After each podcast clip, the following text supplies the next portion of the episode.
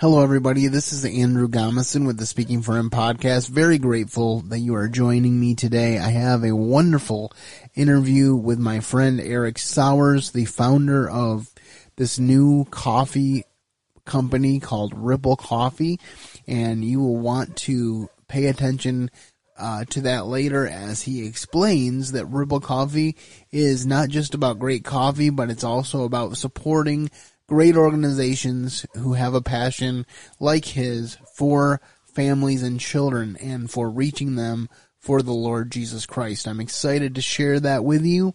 Uh, but before I do that, I want to get you caught up on what is going on.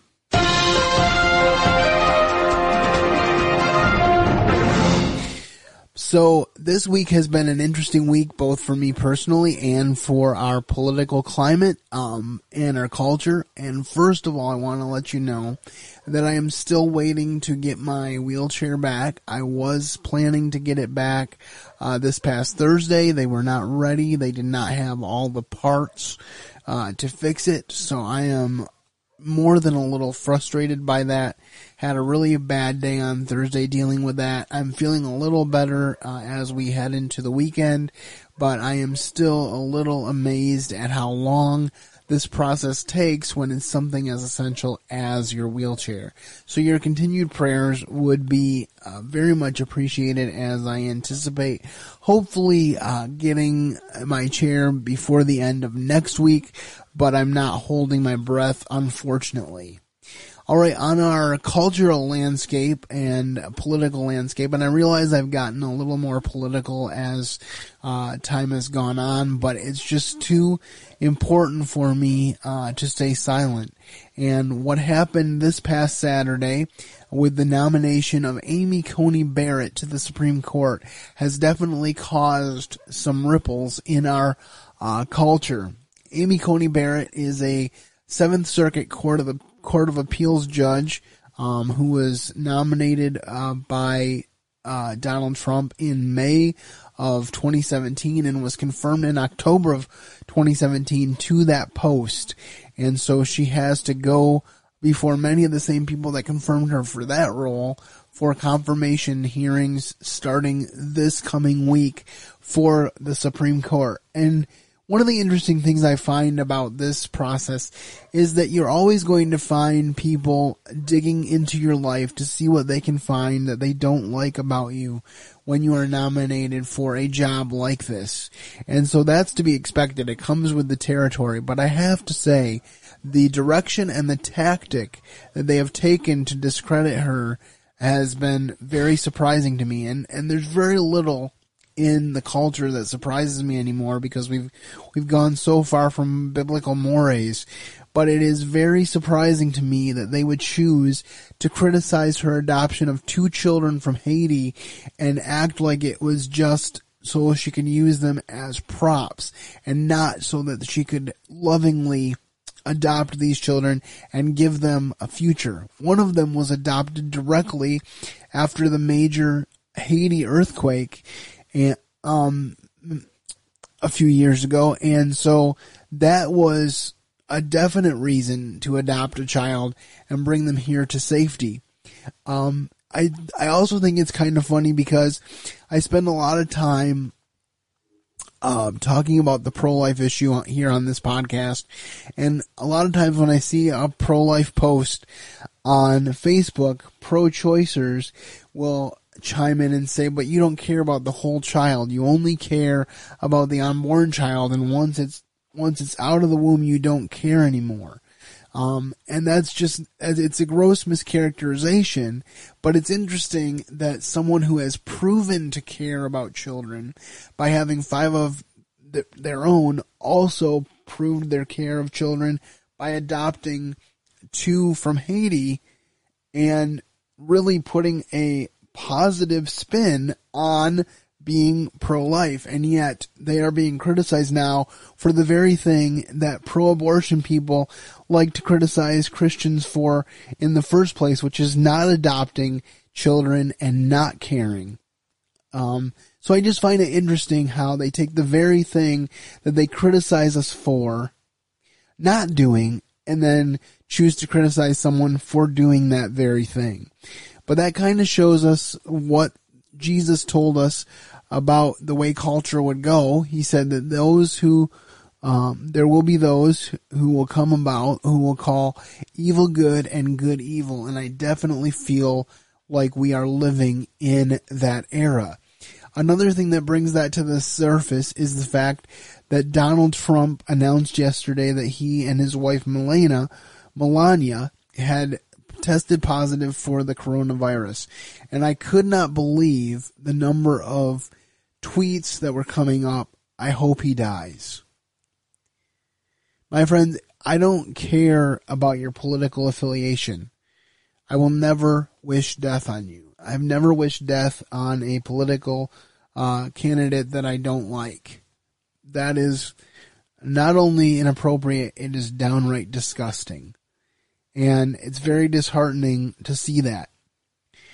And so we need to pray for our president and for the first lady uh, whether you agree with them or not, we need to pray for them and make sure that we are covering them with prayer and we need to ask that God would put his hedge of protection around them.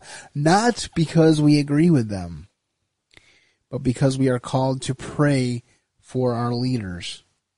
And I, I prayed for Obama uh, many times throughout his presidency that he would make wise and godly decisions and that he would turn to God for wisdom. So it's not limited to someone that you appreciate their politics. It is a command from the Lord God himself to pray for those in authority. Paul wrote about that with the Roman government. And keep in mind that the Roman government was a government where it was solely dictatorships. I think it's kind of interesting that we often call uh, government leaders that we don't agree with dictators um, because in the truest sense we don't understand what dictatorships are although some um, leaders can get dictatorial in the way that they operate i know i've talked on and off about uh, governor whitmer exercising executive power over and above her purview and not going through the legislator I want to make it very clear that I don't, I do believe that as a governor, she has decisions that she needs to make, but there is a process for making them. And I'm very pleased to, to be able to talk a little bit today about the fact that the Michigan Supreme Court handed down a four to three decision, um, that basically said she doesn't have the power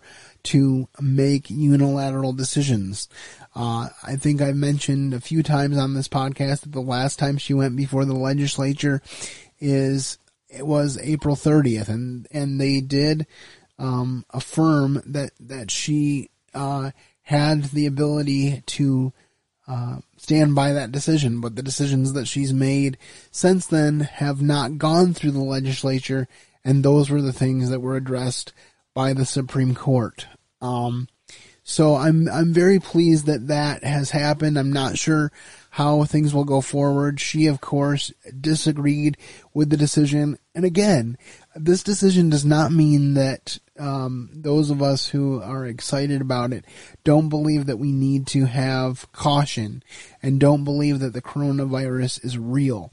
I'm thinking about um, doing a podcast this week or next, kind of about some of the things that people assume about um, myself as a conservative or more broadly conservatives in general and just really laying that out. And I think it would in some ways make a better blog post than a podcast. So look for that in the next week or two. I think you may find it enlightening, entertaining, or at least thought provoking. And I always appreciate feedback. If you disagree with me, tell me why you disagree with me.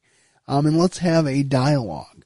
But let's not just scream at each other and get mad at each other because we don't agree. It's very important for us to have a godly discourse. Um, because I think that so often we think that the answer is not to discourse because we can't agree. And that is a, really a horrible place to be in when we're not uh, having a fruitful discourse because we need to communicate. Communication is part of society and part of the reason why I do this podcast is because I want to be able to have a platform where I can communicate about things for which I am passionate. And um, one of the things I'm passionate about is letting other people tell their story. So I'm very excited about our main segment today with Eric Sowers, which I mentioned earlier. So at this time, I'm going to play that interview with Eric, and then at the end of the show, I will come back with some final thoughts. I am grateful today to have my friend Eric Sowers on the podcast. Eric is going to tell us about a new business slash ministry opportunity that he is undertaking. Um, but first of all, to give you a little background on how Eric and I met. We actually met in 2002 at Brooke Careth Camp in Pearson, Michigan. One of the reasons yeah. that I asked Eric to be on today is because uh, he does have some exciting things happening ministry and business wise. But before we get into that, can you talk a little bit about um, your growing up years and just give us a little bit of background on you? Of course, sure.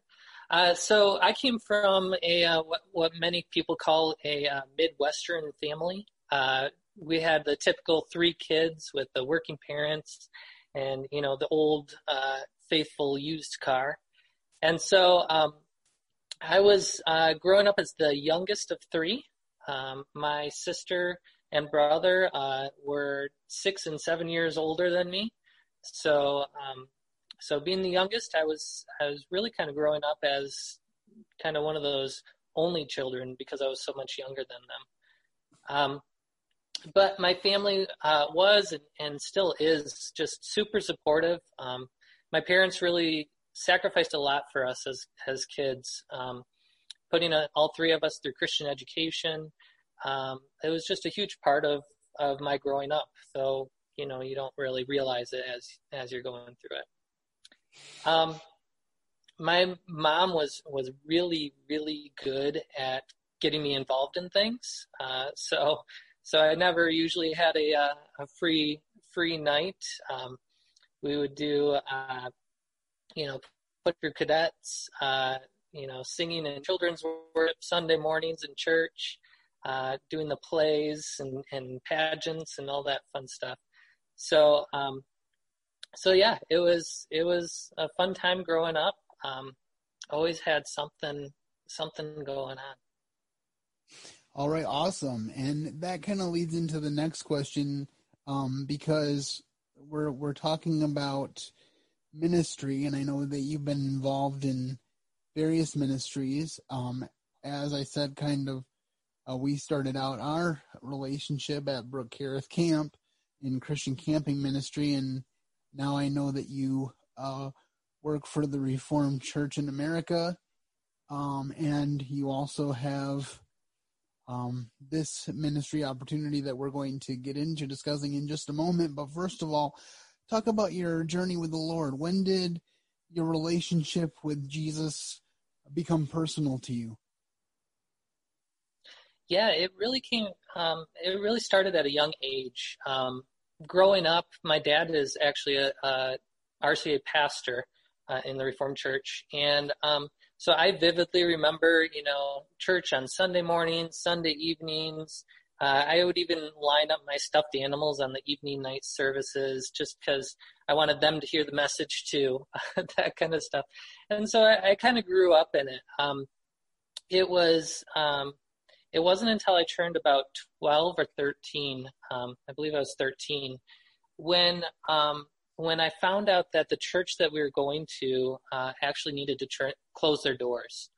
Um, it was a it was one of those gut wrenching things where where there weren't enough people in the church to to sustain it, and and we just had to had to close our doors. And so um, God was kind of pricking my heart at that time um, pricking my heart and, and kind of pushing me. Um, and so, so that night after I, I kind of had that prick on my heart, I, I wrote a letter and, and put it on my parents' uh, bed. And I said, you know what? Uh, what I think I need to do is, is make profession of faith.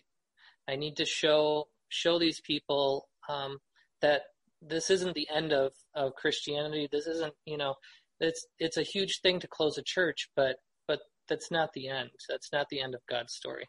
So uh, so the last Sunday that we were open, I ended up making profession of faith, and I, I kind of took it as a charge on my life um, to say, listen, how can I help expand the gospel? How can I help uh, help spread this faith that that I've kind of felt growing up? So I kind of took that, uh, and you know, going through high school, typical high school, you know, but after after high school, you have to choose a, a a path where you want to go. And so I was struggling, you know, where do you where do you go? Um, I was struggling between going down the path of of going into computers, which was was always a passion of mine, or do I go uh, youth ministry um, because that was always a passion of mine as well. And so uh, that journey kind of brought me down the path of going to Kuiper College uh, for youth ministry, and again, during that time, it was a huge developmental time in my life. A uh, time where you know I struggled over over my faith. Uh, college is is one of those points in in your life where um, where you kind of you're free to do whatever you want. You don't have parents pushing you to go to to church every week, to read your Bible, to stay connected with with Christian friends, and so that was just another another turning point in my life that forced me to kind of find my own identity in Christ. So.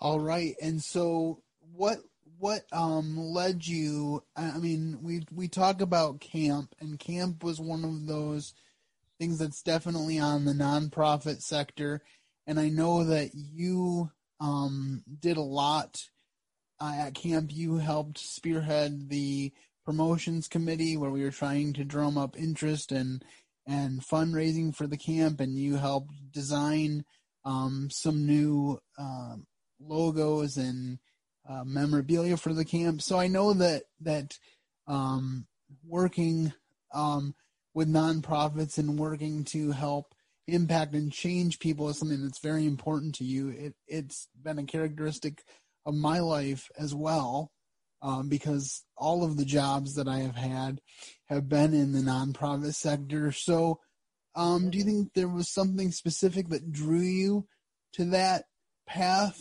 um, or do you think it just kind of grew one thing on top of another? You know, there's there's um, I have a huge huge desire and a huge passion to to make a difference, um, and and you know I, I think that that's probably what draws me to nonprofits. Um, being able to to make a difference, um, to to make an impact on you know kids' lives, to make an impact on um, uh, kids growing up. Uh, summer camp at, at was was a great opportunity for us to to share the gospel with people, with kids, uh, to help them you know, explore and do activities that you wouldn't necessarily be able to do at home. Um, doing archery, doing all that fun stuff. And so, um, anything that I could do, you know, building the websites, like you said, doing the promotion stuff, um, anything that I could do to help help expand that message, expand that uh, that focus, um, and get other people involved was was a, a huge driving force for me.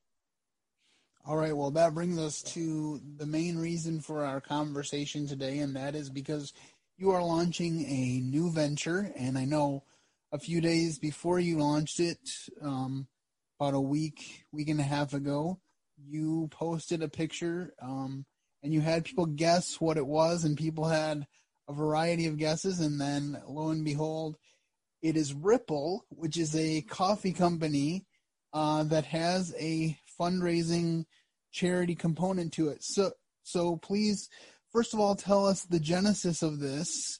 Um, tell us what your thought process was and how it came together, and then just explain to us how we can get involved.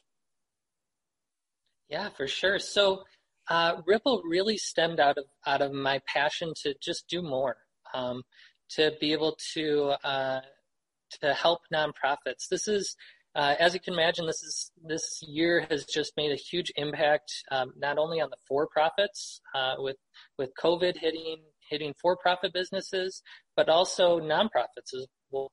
Um, you know, we've seen unemployment hit hit, you know, top of the charts, um, and just when people are unemployed, don't have money to give, you know, finances to give to, to nonprofits, and so you know, looking at that and, and kind of being involved in the in the nonprofit sector um, with my my full time job, uh, I just kind of felt like, hey, this this is the time that that God's calling me to start start this. Um, and so, uh, yeah, I didn't want to. I I wanted to be able to help nonprofits in this time when when it was just getting um, when their funding may be be getting cut. And so, uh, yeah, that's where um, where Ripl Coffee, and it's spelled R-I-P-L coffee, uh, just kind of came from from a deep desire to to do more and to help those nonprofits. So from from the mo- from the time that you first started thinking about this coffee company to now where you're launching, how long of a process was that? you know, I set out, I set out and and and started probably oh with June with a with a pure uh, uh, idea of what I wanted to do. Um, however, June came and and I was like, okay, this is to be easy. You know, two weeks, I'll just just pop this out in two weeks. We'll start selling some coffee and and you know working with these nonprofits, telling their story um, getting the word out for them. And, you know, one thing leads to another and another, and starting businesses is, takes some time. And so, uh, this is, like I said, this is kind of a side, side hustle, a side project. And so, um, yeah, from June to, uh, September when we, when we officially launched, um, it was it was working nights, working you know weekends, trying to trying to get everything in order so that we could we could launch and and have a good good brand of coffee. So. All right. Well, awesome. Yes, it does take some time to get things off the ground. I know when I um, launched um, speaking for him in in the beginning there, it was it took quite a while to get the first website going, and then I had to find um, ways to distribute audio, and then of course the podcast came along a couple years later, and just different opportunities, and now I have um, two supporting churches, which is awesome. But you know, all this stuff it does take time and effort, and it can get discouraging in the beginning stages. So it's pretty exciting to see it coming together. So, can you kind of explain for us your business model? Because you mentioned on the website um, that a percentage of your profits goes to your spotlighted nonprofit, which for this quarter is Camp Mishuana, um, which is interesting to me that that's the first uh, first uh, charity to benefit because I've actually had the privilege over the last four summers to preach at their family camp and RV park a couple times a summer. So it kind of brings me back to my roots of working at camp. Only got to go once this summer because of COVID, but uh, I really enjoy being there. So I'm excited that you're supporting them. But so could you explain that business model for us? Sure. Yeah. So um, with Ripl Coffee, one of the, one of my main goals is to keep keep the overhead as low as possible. I'm trying to make a difference, you know, and, and to help organizations. I'm not trying to, you know, line a CEO's pocket full of, you know, full of money. I, I, I truly want to just give back and, and make a difference with the organizations.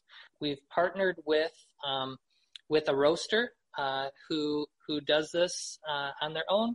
And he's been in the business for over 15 years uh, roasting coffee and and just making some awesome flavors. You know, single origin and um, and great coffees. And so uh, we're working with him to to kind of handle some of our fulfillment and and working on that side so that we can kind of focus on telling the story of the nonprofit. So the spotlight and, and what we're doing with Camp Mishawana and and other nonprofits in the future is is we're spotlighting one one nonprofit every every quarter uh, throughout the year, and we'll we'll do our best to tell their story to educate our coffee lovers on on what what great work they're doing, um, how they're serving children and families. Uh, we specifically uh, select nonprofits that are working with children and families um, because that's that's just a passion of mine as well. Uh, and so throughout those three months that they're on there, we'll post social media stuff about the organization, kind of share their stories through emails, and just kind of help educate our customers on on the different nonprofits that are out there. All right, now comes the fun part. Can you tell us a little bit about some of the coffee offerings that you have at Ripl? Yeah, we have a um, uh, a good uh, starting selection of coffee. Uh, we have some some coffee from really all all around the world. We have some uh, some Bali Blue Moon is uh, from Indonesia. It's a uh, rainforest certified, um, helps protect the rainforest. We have some Sumatra, which is which is kind of fun. Sumatra is a, a good old dark roast coffee. Um, from uh, from the island of Sumatra that's grown in some volcanic ash, uh, the fertile soils of, of the volcanic ash that's that's there. So it's a, a great texture, a great taste.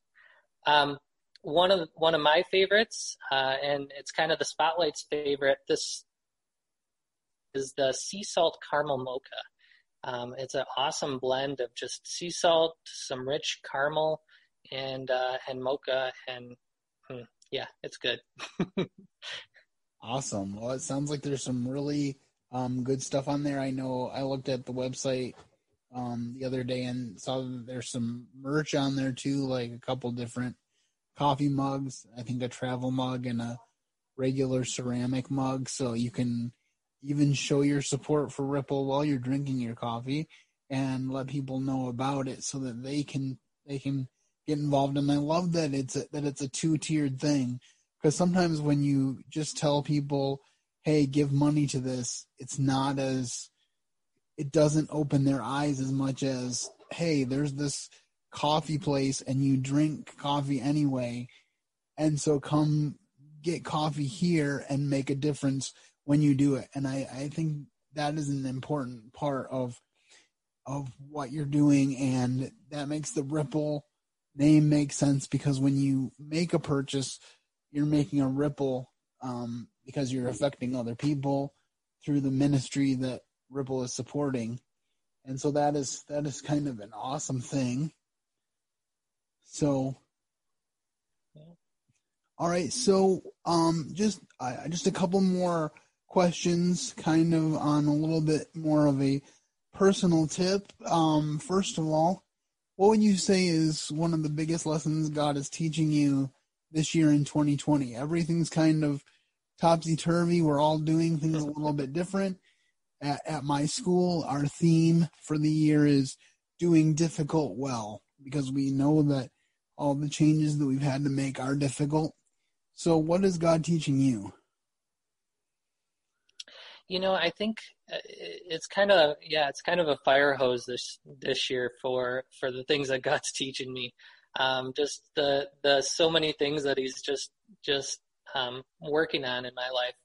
Um, I think one of the main things that that He's kind of brought to the surface though is just to to rely on Him and know that He's in control. Um, my pastor on a, on a Sunday morning used the analogy of a thousand piece puzzle. Uh, he held up one piece and said, you know, when you're looking at one piece of the puzzle, uh, the picture doesn't make sense. But God knows uh, what the puzzle looks like. Uh, you just have to trust that the piece fits. And so that's kind of my mantra this year of, you know, trust trust God and what He's doing. That is really good. I know for me, um, when we first started this whole COVID thing, I was really afraid of the isolation Um, but it's pushed me to do things that I never would have thought to do. And I've learned video conferencing, which I never used before this, basically, maybe once. Um, and I've bought some home audio equipment so that I can do my podcast fully at home instead of at the radio studio where I was recording, um, which saves me a lot of gas because it was in Holland. And so that's a blessing. Things that I never would have pushed myself to do, but God opened up the door because I was home. And so I definitely have felt that change, although hard, can indeed be good. All right. Um, now, here's an interesting one. What is one random fun fact about you? Ah, random fun fact. Hmm. Uh, so I'd probably say that um, my random fun fact would be that I love space.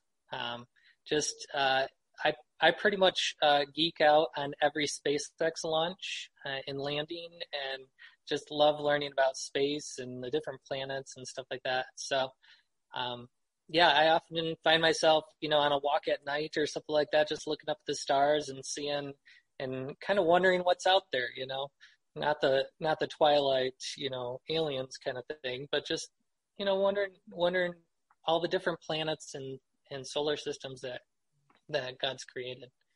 You know, that's an exciting thing. We're always discovering more and more, and it just speaks uh, even more intricately intricately to the uh, wonderfulness of our designer. The Bible says the heavens declare his handiwork. So it's so great. That's one thing I like about living in the country because we don't have a bunch of street lights obscuring the stars. So on a clear night, you can actually um, go outside and think about what Abraham must have been thinking when he looked up into the skies and God told him that I'll give you as many descendants as as the stars in the sky, even though he had no children for like 25 years after that, he still was called to trust God that God would bring it to pass.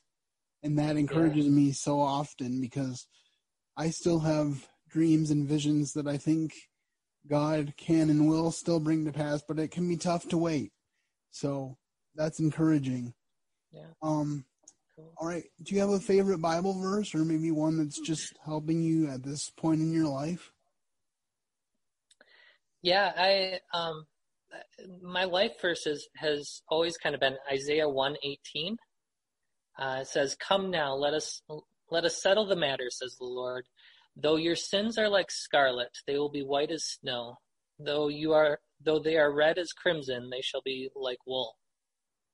And just just the way that it, it shows the the differences and the polarities between, you know, being scarlet, being a dark red, you know, or a bright red, and being just completely clean as as as snow is just something that I've always always been amazed at how he can take away our sins like that.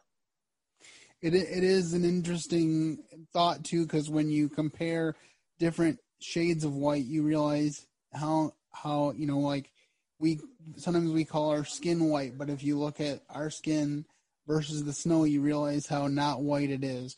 Or if you look at, at any number of other things that are white and you contrast them with the snow, you're like, well, that wasn't as white as I thought it was. So it's interesting that God brings that that analogy to us because He says, "This is how white um, you can be, even though without me you are steeped in sin." Well, we definitely hope that as you are listening to this, that you are feeling hope and that you realize that the reason that speaking for Him exists and organizations like Ripl Coffee exist is because we want to continue to spread the love of Jesus Christ. And there's a lot of hopelessness, a lot of uncertainty in the world today, but Jesus Christ is the same yesterday, today, and forever. And we can count on that and rest in that even when the world beyond us is going crazy. So, Eric, it's been really great to talk to you this evening. Um, do you have any final thoughts for our listeners? Uh, yeah, we just we appreciate any any uh, coffee, if you're looking, if you're in the market for coffee, take a look at riplcoffee.com, R-I-P-L coffee.com. And, uh, yeah, we have. And I will share that, I will share that link on my blog as well. And I won't say anything more than this, only to say that the spelling is important. so make sure that you get the spelling correct. And as I said, I will share the link on my blog for this episode, which is episode number 417.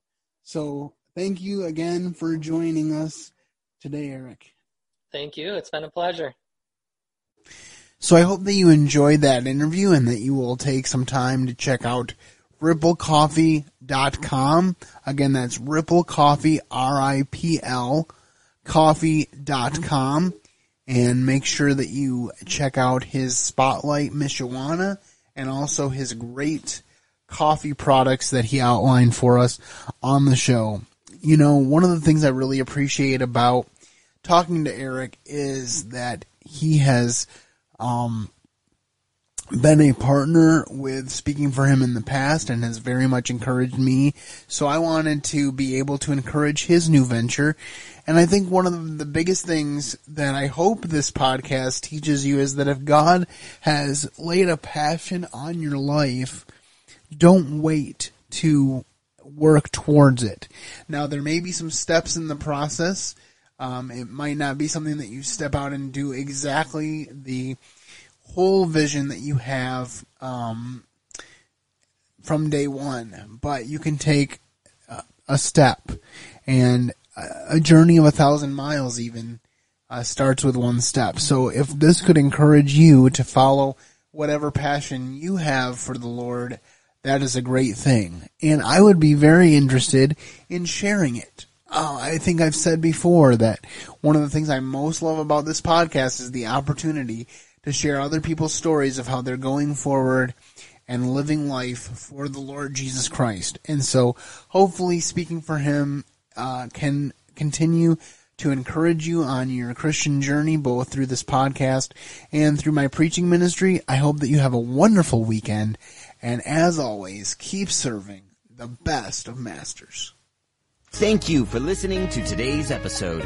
Your host has been Andrew Gomison, founder of Speaking for Him. For more information on today's show and to leave us comments and voicemails, visit speakingforhim.blogspot.com. You can find Andrew's ministry at speakingforhim.com. That's speaking, the number four, H-I-M. You can also interact with us at facebook.com slash speaking for him and on Twitter at speaking for him. And when you look for us on iTunes and Stitcher, let us know what you think of the podcast by leaving a rating and review.